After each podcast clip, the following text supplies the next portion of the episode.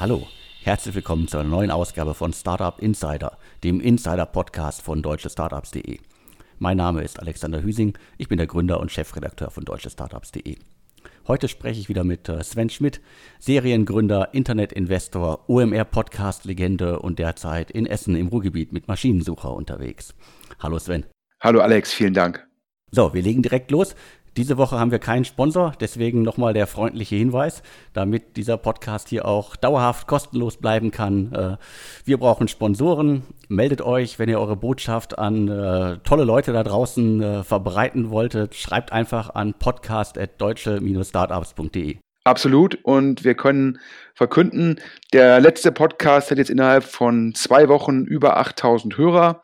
Dementsprechend, wir wachsen weiter und ähm, ich glaube auf jeden Fall eine sehr interessante Zielgruppe, die die Werbetreibenden erreichen können. Wir freuen uns äh, sozusagen auf eure Anfragen. Alex, du hast ähm, sozusagen eine Exklusivnachricht für uns und zwar ein neuer Investor für das deutsche Index-Investment, was eigentlich keiner auf dem Schirm hat. So, mehr von dir. Genau, du hast es schon gut zusammengefasst. Äh, es gibt tatsächlich ein äh, Startup, das immer wieder vergessen wird. Äh, und zwar geht es um äh, Pete. Das ist ein äh, Unternehmen, das mittlerweile in Berlin äh, sitzt. Ich glaube ursprünglich mal aus der Ecke von Hannover. Die haben eine App, die nennt sich äh, Plantix. Das ist ähm, eine, eine Art Pflanzendoc. Mit der App äh, können Nutzer halt äh, Fotos hochladen und äh, Bilder ihrer kranken Pflanzen quasi in eine Datenbank schicken.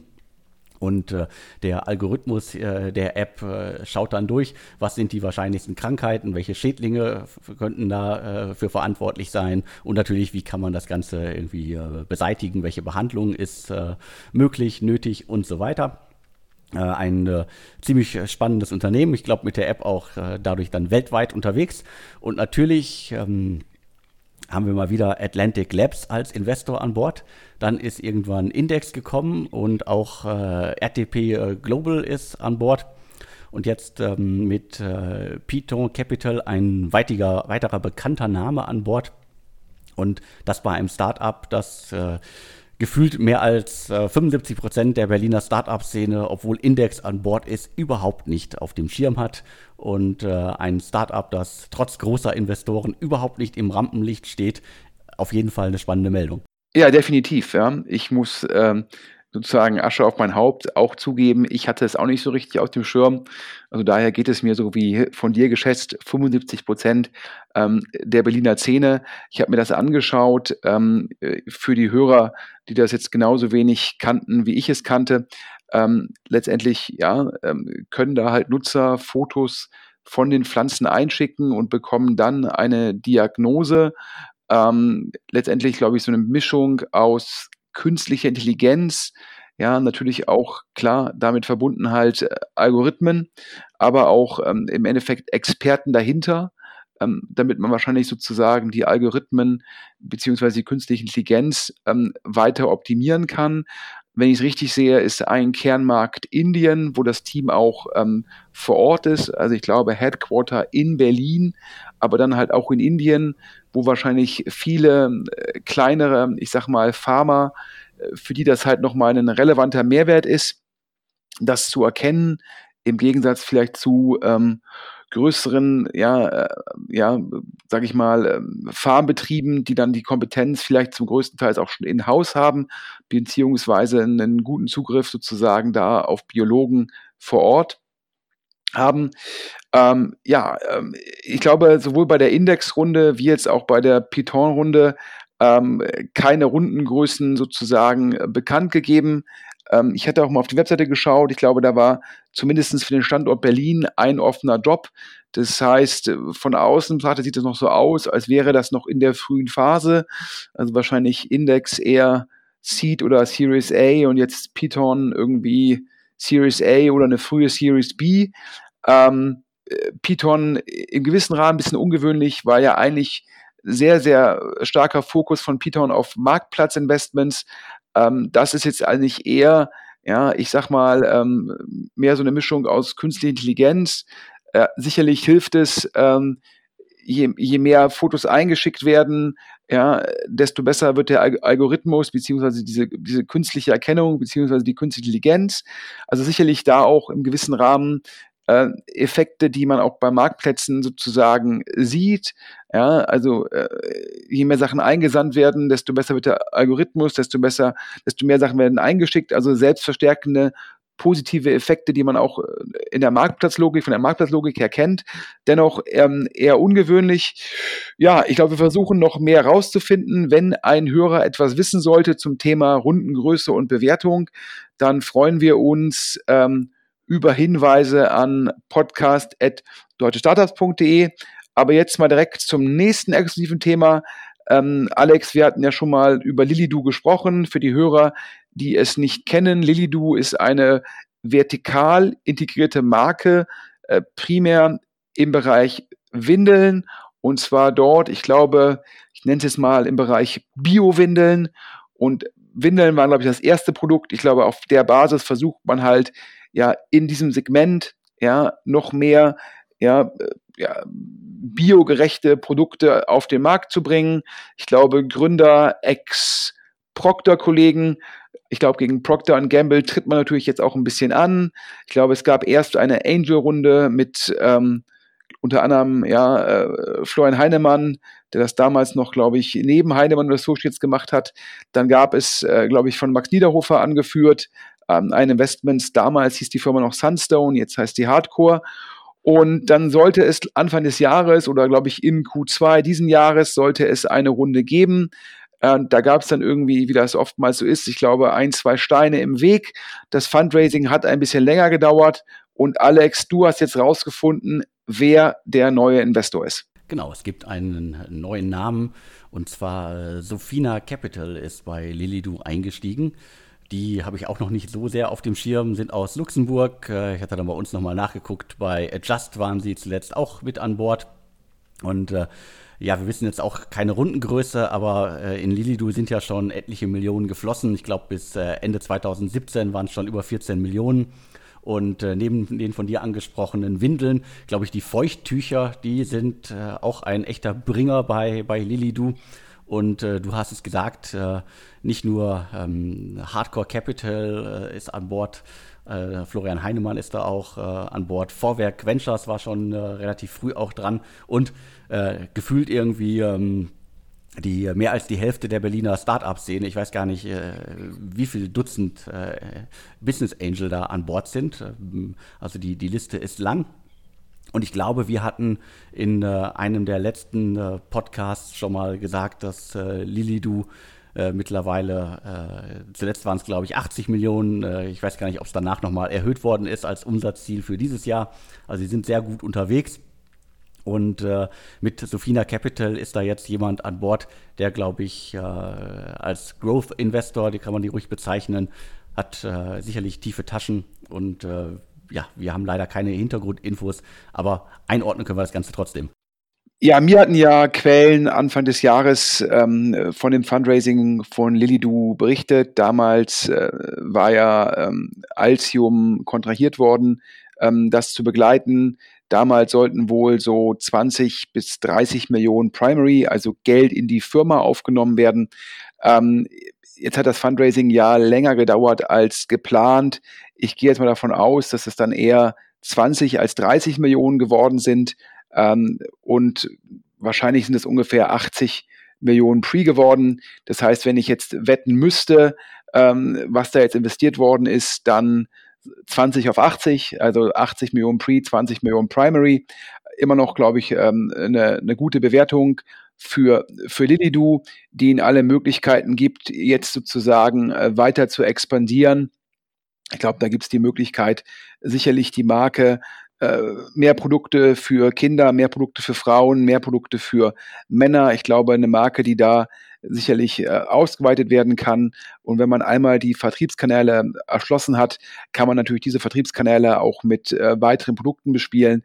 Ähm, also dementsprechend sicherlich eins der spannendsten vertikal integrierten E-Commerce-Startups in Deutschland, sicherlich eins der erfolgreichsten. Ähm, wir drücken da auf jeden Fall ähm, die Daumen.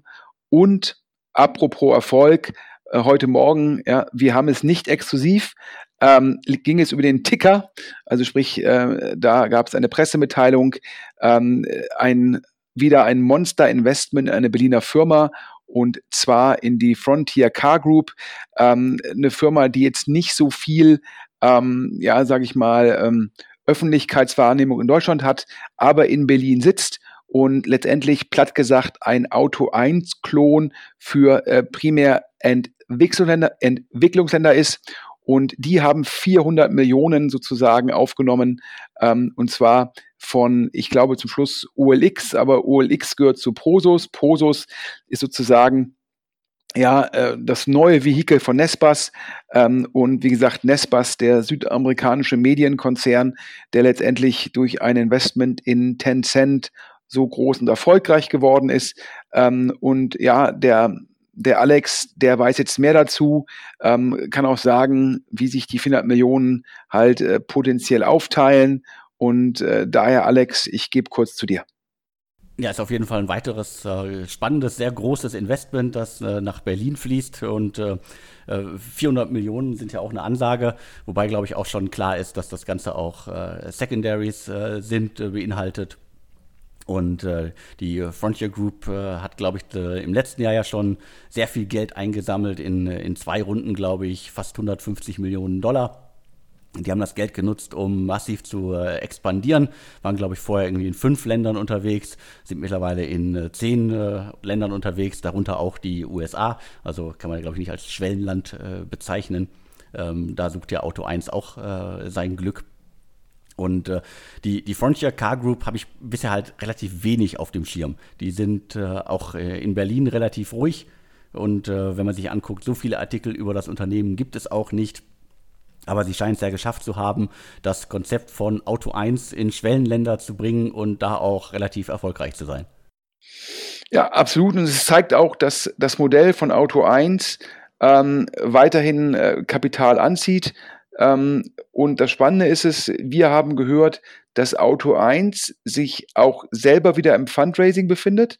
Und zwar nicht nur für die äh, potenzielle Übernahme von Autoscout24. Da arbeitet nach unserem Verständnis Auto 1 mit einem Private, Private Equity Player zusammen. Nein, Auto 1 suche auch Geld für die weitere Expansion. Ja, das heißt, ähm, damals gab es ja die Softbank-Runde, äh, wo ja auch ein relevanter Anteil Secondary war, das heißt, wo Bestandsinvestoren Anteile an Softbank verkauft haben und jetzt suche Auto 1 nochmal Kapital für ähm, eine weitere Primary-Runde, also für äh, Geld, was in die Firma fließt, um das weitere Wachstum zu finanzieren.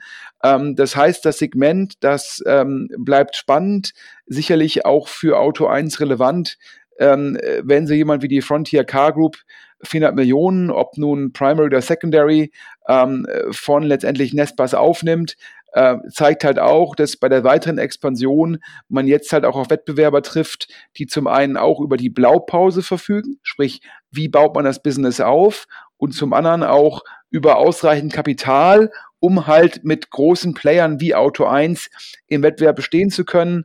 Und äh, natürlich spannend und gut für Berlin, dass beide Firmen sozusagen ihre Zentrale ähm, in Berlin haben. Sehr gut. Gehen wir zum nächsten Thema. Äh, lass uns nochmal über Frank Thelen sprechen. Es gibt da gleich äh, zwei Neuigkeiten, die wir kommentieren können. Äh, zum äh, einen, äh, Frank Thelen, er ist künftig nicht mehr ein TV-Löwe. Er steigt also mit der sechsten Staffel aus, wobei man jetzt einmal einschieben muss. die, die sechste Staffel ist am Dienstag ab, läuft hier ab. Im Frühjahr kommen aber nochmal weitere Folgen. Also zum ersten Mal wird die Höhle der Löwen ins Frühjahr verlängert. Und da wird äh, Frank Thielen ja auch noch dabei sein, weil die Folgen ja schon alle in diesem Frühjahr aufgenommen worden sind. Aber mit der siebten Staffel ist er raus, er räumt seinen Löwenplatz und ähm, hat das mittlerweile über Handelsblatt auf LinkedIn und so weiter verkündet. Und das andere ist äh, das äh, Startup Neufund, wo äh, Frank Thelen ja auch ähm, als Angel oder Investor an Bord ist mit äh, einigen anderen Geldgebern. Äh, das, äh, da hatten wir schon mehrmals drüber gesprochen in, äh, in den vergangenen Monaten im Podcast. Ich habe es immer Crypto-VC genannt, also ein, eine Plattform, über die man in Startups, in Grown-ups investieren kann. Äh, da ist lange Zeit nichts passiert. Die Startups, die äh, anfangs mal verkündet worden sind, die sind äh, zum Großteil nicht mehr auf der Plattform. Die Investments haben nie stattgefunden. Die Hintergründe sind Regulierungsmaßnahmen, BaFin und so weiter. Das Ganze kam also monatelang überhaupt nicht vom Fleck. Und Frank, du kannst jetzt beides nochmal gezielt einordnen. Äh, Frank sage ich schon. Äh, Sven, du kannst jetzt nochmal beides einordnen. Ja, also ähm, also ich glaube zwei Punkte. Ähm, erstmal, um kurz ähm, auf Neufund einzugehen. Ähm, äh, Neufund, ähm, wie gesagt, ja, Crowd-Investing-Plattform.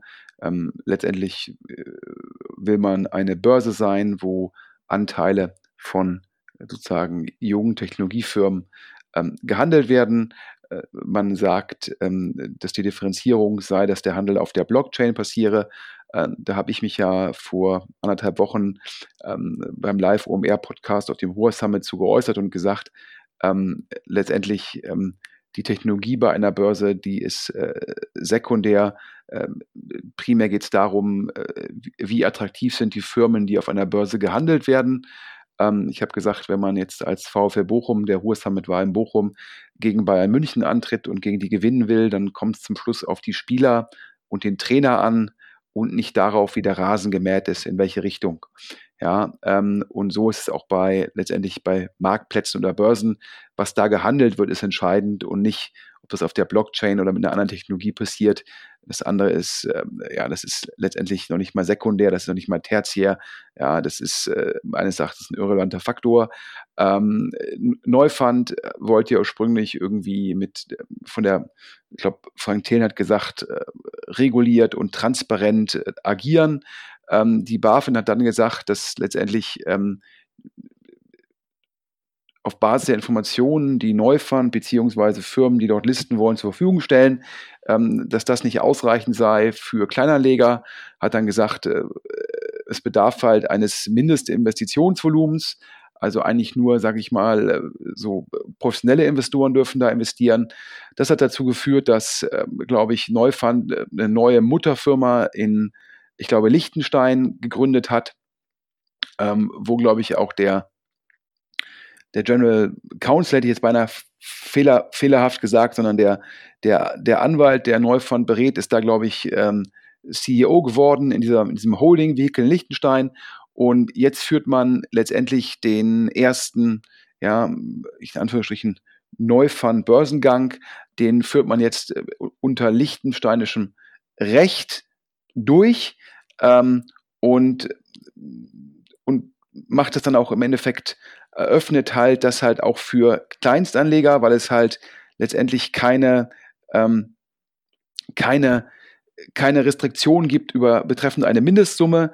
Das hat dazu geführt, dass die BaFin, das ist letztendlich die Behörde in Deutschland, die so etwas reguliert, gesagt hat, ähm, das sei letztendlich ein Angebot ohne Prospekt und das sei problematisch. Da hat man natürlich auch indirekt Bezug genommen darauf, dass Frank Thelen das Ganze sowohl auf, ich glaube, Twitter wie auf LinkedIn, ich würde sagen, beworben hat. Wahrscheinlich würde Frank Thelen sagt, sagen, er hat nur die zugrunde liegende Technologie vorgestellt.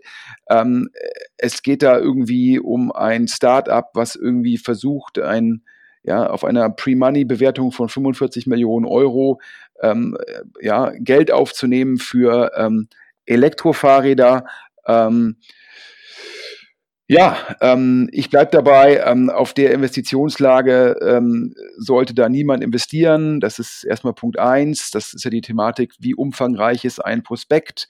Gibt es Prospekthaftung? Äh, Punkt zwei, ich glaube weiterhin, dass solche Plattformen unter adverser Selektion le leiden.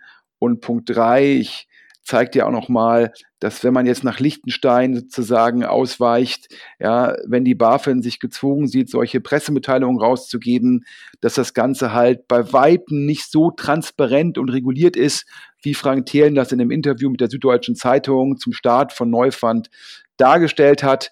Ähm, ich bleibe dabei, äh, wenn man alleine schon auf Basis dieser ganzen Signaling-Themen, würde ich sagen, ähm, Finger weg. Und ich bleibe ähm, skeptisch, ähm, was, was Neufund angeht.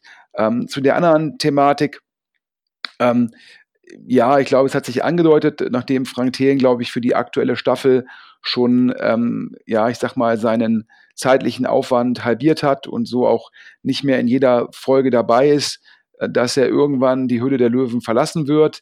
Ähm, ich kann das aus der Perspektive eines Technologieinvestors verstehen, weil letztendlich der Dealflow, den man über die Sendung sozusagen bekommt, der ist jetzt eigentlich nicht relevant für das Kerngeschäft eines VCs in Deutschland. Ich glaube, da ist natürlich das Geschäft, was der Dümmel betreibt, das passt viel, viel besser im Endeffekt ähm, zu der Sendung. Dennoch äh, finde ich es, äh, finde ich es ja eine falsche Entscheidung, wenn ich jetzt mal die Perspektive von Frank Thelen einnehmen soll, denn ich glaube letztendlich, ähm, wir leben in einer Aufmerksamkeitsökonomie. Ähm, die Plattform Höhle der Löwen ist ähm, extrem, ähm, ja, extrem relevant. Ja, und äh, Frank Thelen hat es geschafft, auf Basis der Plattform ähm, letztendlich eine Marke aufzubauen, sich als Speaker zu positionieren. Ähm, und da ist jetzt die Kernfrage, äh, diese ganzen sozusagen, ich nenne es jetzt mal, diese ganzen Vorteile, werden die überdauern oder hängen dann diese Vorteile schon daran, dass man halt ähm, diese mediale Plattform hat? Ähm, ich persönlich würde halt glauben, ähm, dass mit dem Zeitaufwand, äh, wenn man es dann halbiert, ich glaube, er sprach mal davon, dass eine volle Staffel 40 Tage kosten würde, eine halbe dann ungefähr 20, hätte ich jetzt gesagt, es lohnt sich wahrscheinlich die 20 Tage auszugeben, um halt die Reichweite zu bekommen.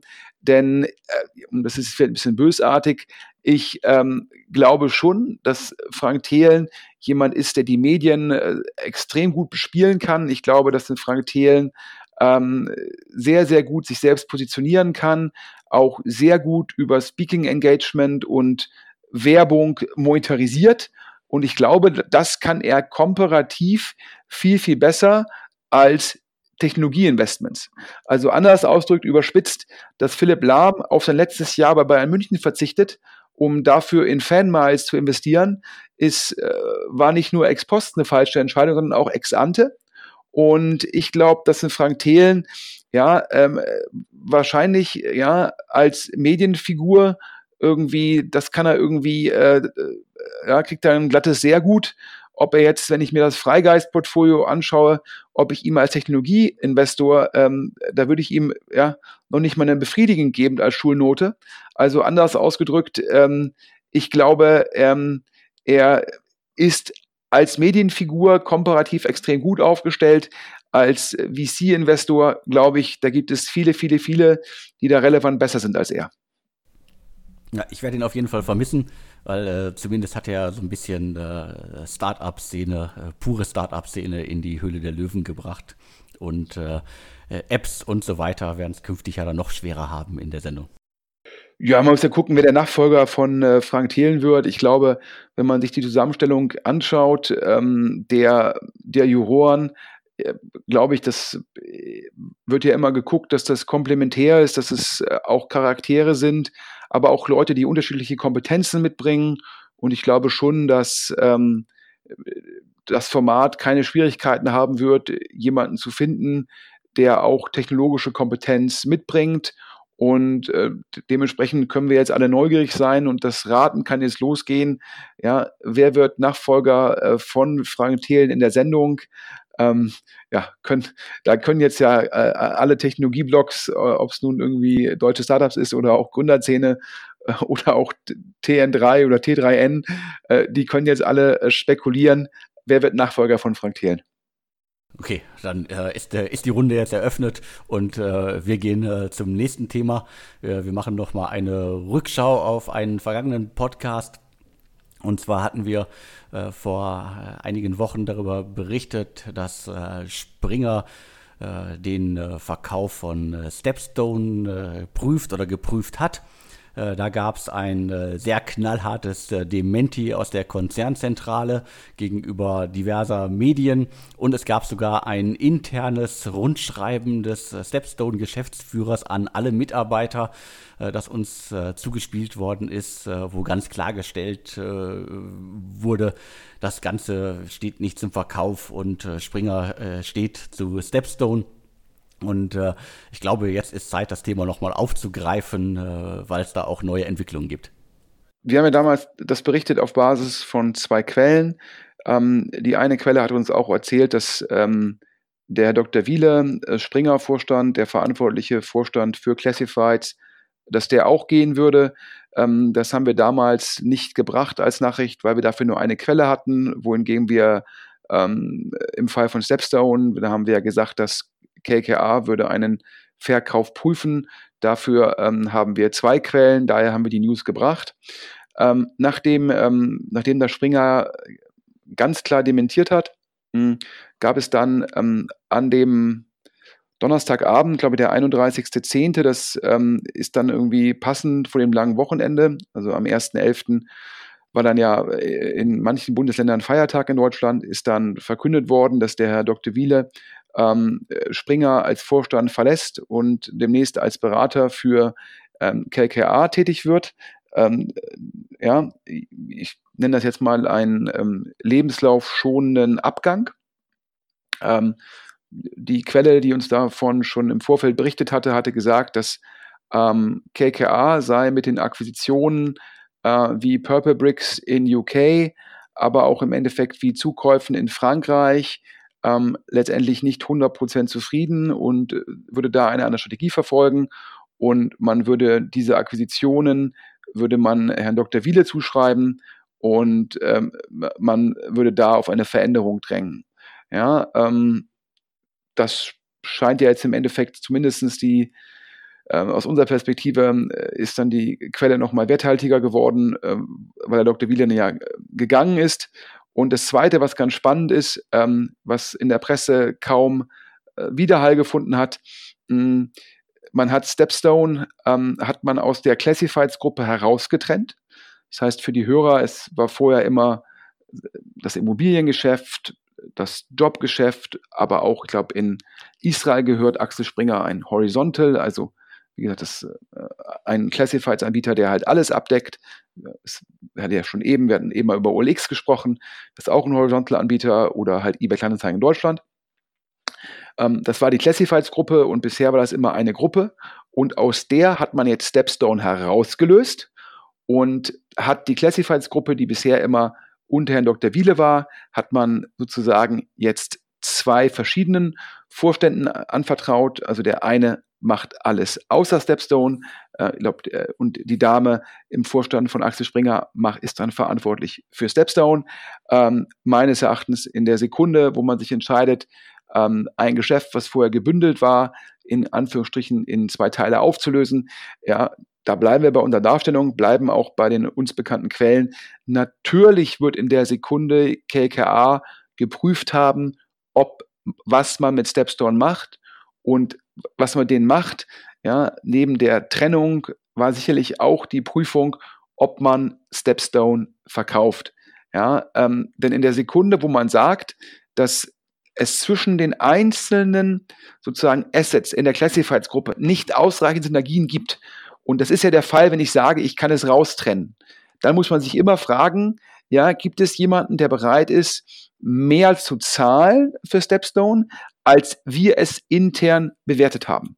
Also daher ähm, bleiben wir bei unserer Darstellung, trotz des Dementi von Springer. Vielleicht ist die Prüfung, ähm, war die nur auf Seiten von KKA, vielleicht ist die Prüfung negativ ausgefallen und man will Stepstone behalten. Vielleicht macht man mit Stepstone auch nur einen separaten Spin-off, dass halt nur Stepstone sozusagen an die Börse gebracht wird. Ja, ähm, schauen wir mal. Wir sind gespannt. Auf jeden Fall äh, fanden wir es ähm, durchaus interessant zu sehen, dass es hart dementiert wird.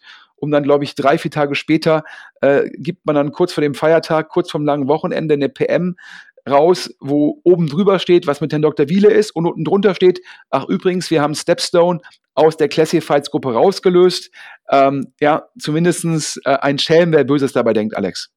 Auf jeden Fall. Also äh, äh, die, die ganze Gruppe wurde ja mal geschmiedet, damit man das ganze Thema gemeinsam voranbringen kann. Ich glaube, äh, vor einigen Jahren war ja auch mal ein kompletter Börsengang durchaus ein Thema. Dann hat Springer das ganze Thema wieder zurückgekauft, da auch sehr viel Geld investiert, weitere Zukäufe getätigt und ähm, da finde ich schon auch äh, sehr berichtenswert, dass man jetzt hingeht und, äh, sagen wir mal so, dass äh, den, den Platzhirschen darunter äh, rauslöst, ein Teil rauslöst. Und ähm, jetzt kann man ja in verschiedene Richtungen denken. Man kann irgendwie sagen, äh, dass das andere hat noch Wachstumspotenzial, da kann man noch viel mehr Geld mitmachen. Und das eine ist vielleicht schon äh, am Zenit angelangt und man bekommt jetzt viel mehr Geld dafür. Also zumindest ist es auffällig zum sechsten und letzten Thema für den, äh, diesen Podcast. Ähm, heute Morgen gab es letztendlich auch genauso wie die, ähm, das Investment ähm, in die Frontier Car Group mit dem Ticker gelaufen ist, gab es eine zweite größere Mitteilung. Diesmal geht es um 85 Millionen US-Dollar oder vermeintliche 85 Millionen US-Dollar und zwar in den E-Scooter-Anbieter Voi. Alex, du weißt mehr. Richtig, also Voi aus Schweden äh, sind ja auch in Deutschland unterwegs, äh, unter anderem, weil äh, Project A ja schon äh, vor einigen Monaten da investiert hat. Äh, äh, spannendes Unternehmen, glaube ich auch, ähm, das so von der, von der Wahrnehmung her durchaus mit, mit, mit Tier, dem anderen Berliner E-Scooter-Anbieter, mithalten kann. Und die haben jetzt weitere 85 Millionen verkündet. Also von äh, Vostok New Ventures, äh, Balderton Capital, Creandum und auch wieder Project A ist genannt äh, und so weiter. Also eine ganze Reihe an Investoren. Und äh, das passt natürlich äh, gut, gut ins Bild, weil äh, wir hatten es, glaube ich, in den vergangenen Ausgaben ja des Podcasts schon gesagt. Der Herbst, der Winter steht vor der Tür. Also wer jetzt noch was äh, bewegen will, der muss es jetzt machen und sei es nur aus äh, PR-Gründen. Tier hat es gemacht, äh, Voy hat es gemacht, äh, Lime und Bird äh, sowieso schon längst. Und wer jetzt so ein bisschen hinten dran hängt, ist äh, Cirque, äh, das E-Scooter-Startup von Lukas Skradowski. Und äh, dementsprechend, da hatten wir ja auch äh, in den äh, vergangenen Podcasts drüber gesprochen, dass es da mehr als handfest Gerüchte gibt, dass äh, Cirque und Voy äh, miteinander reden, dass man, man da was gemeinsam macht. Also ich bin gespannt, aber du hast es gerade schon angesprochen, äh, vermeintlich angeblich 85 Millionen. Du weißt, glaube ich, mehr. Ja, also Punkt eins, ja. Also Voy hat ja schon in der Vergangenheit teilweise Runden kommuniziert, ja, wo sie dann heute gegenüber TechCrunch zurückrudern mussten und gesagt haben, ja, wir hatten da irgendwie eine Runde kommuniziert, aber dann haben wir das Geld irgendwie nicht abgerufen einer Series A, weil wir haben eine höhere Bewertung bekommen. Also daher, ähm, also sag mal so, wenn man in der Series, in der Series A Geld aufnimmt, dann ist es kein Geld, was man abrufen kann. Ja, das ist keine einseitige Option für eine Firma zu sagen, ach wunderbar, Balderton hat 20 Millionen Euro investiert und wir überlegen uns jetzt mal, ob wir das Geld abrufen. Ja, also reines Bullshit-Bingo. Ja, das heißt, Voy äh, hat halt in der Vergangenheit Runden immer größer kommuniziert, als sie letztendlich waren. Warum? In dem Segment der E-Scooter ist Signaling fast das Ein und Alles. Ich muss am Markt sagen, ich bin größer als der, der, der, damit alle Leute glauben, ich werde in jedem Fall überleben und ich bin ein ernsthafter Gesprächspartner und so weiter und so fort. Das heißt, die, eine Finanzierungsrunde hat einen Wert für sich und da war Voy immer sehr aggressiv dabei, Rundengrößen zu kommunizieren. So, das war in der Vergangenheit so. Äh, für mich gibt es jetzt im Endeffekt, äh, warum sollte ich jetzt glauben, dass das sich jetzt geändert hat? Glaube ich nicht.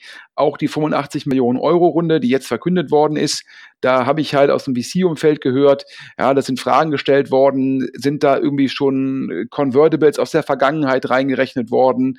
B, ist da auch ein Debt-Anteil dabei? Dann hängt das irgendwie von Meilensteinen ab wer hat jetzt eigentlich die Runde angeführt, weil in der Kommunikation gab es da jetzt keinen klaren Lead-Investor, also immer ein Zeichen, dass es sehr, sehr viel interne Runde war und nur begrenzt extern. Ja, all diese Punkte lassen mich eigentlich vermuten, ja, ähm, dass diese 85 Millionen insbesondere dazu dienen, das der Öffentlichkeit zu kommunizieren und in diversen Gesprächen auch sagen zu können, wir müssen nicht mergen, wir haben 85 Millionen aufgenommen, wir haben mehr Geld als ihr, wir haben finanzkräftige Partner, wir überleben das in jedem Fall. Denn das ist ja aktuell die Frage, ja. Äh, Lime, Bird, Cirque, Voy, Tier, ja, um Nummer fünf Leute zu nennen, die in Deutschland sehr aktiv sind. Dazu kommt, glaube ich, jetzt noch über mit einem Angebot. Und das Lustige ist, ist ich habe äh, von einem Hörer dieses Podcasts ein Foto zugeschickt bekommen. Alex, das kannst du sicherlich auch ähm, veröffentlichen.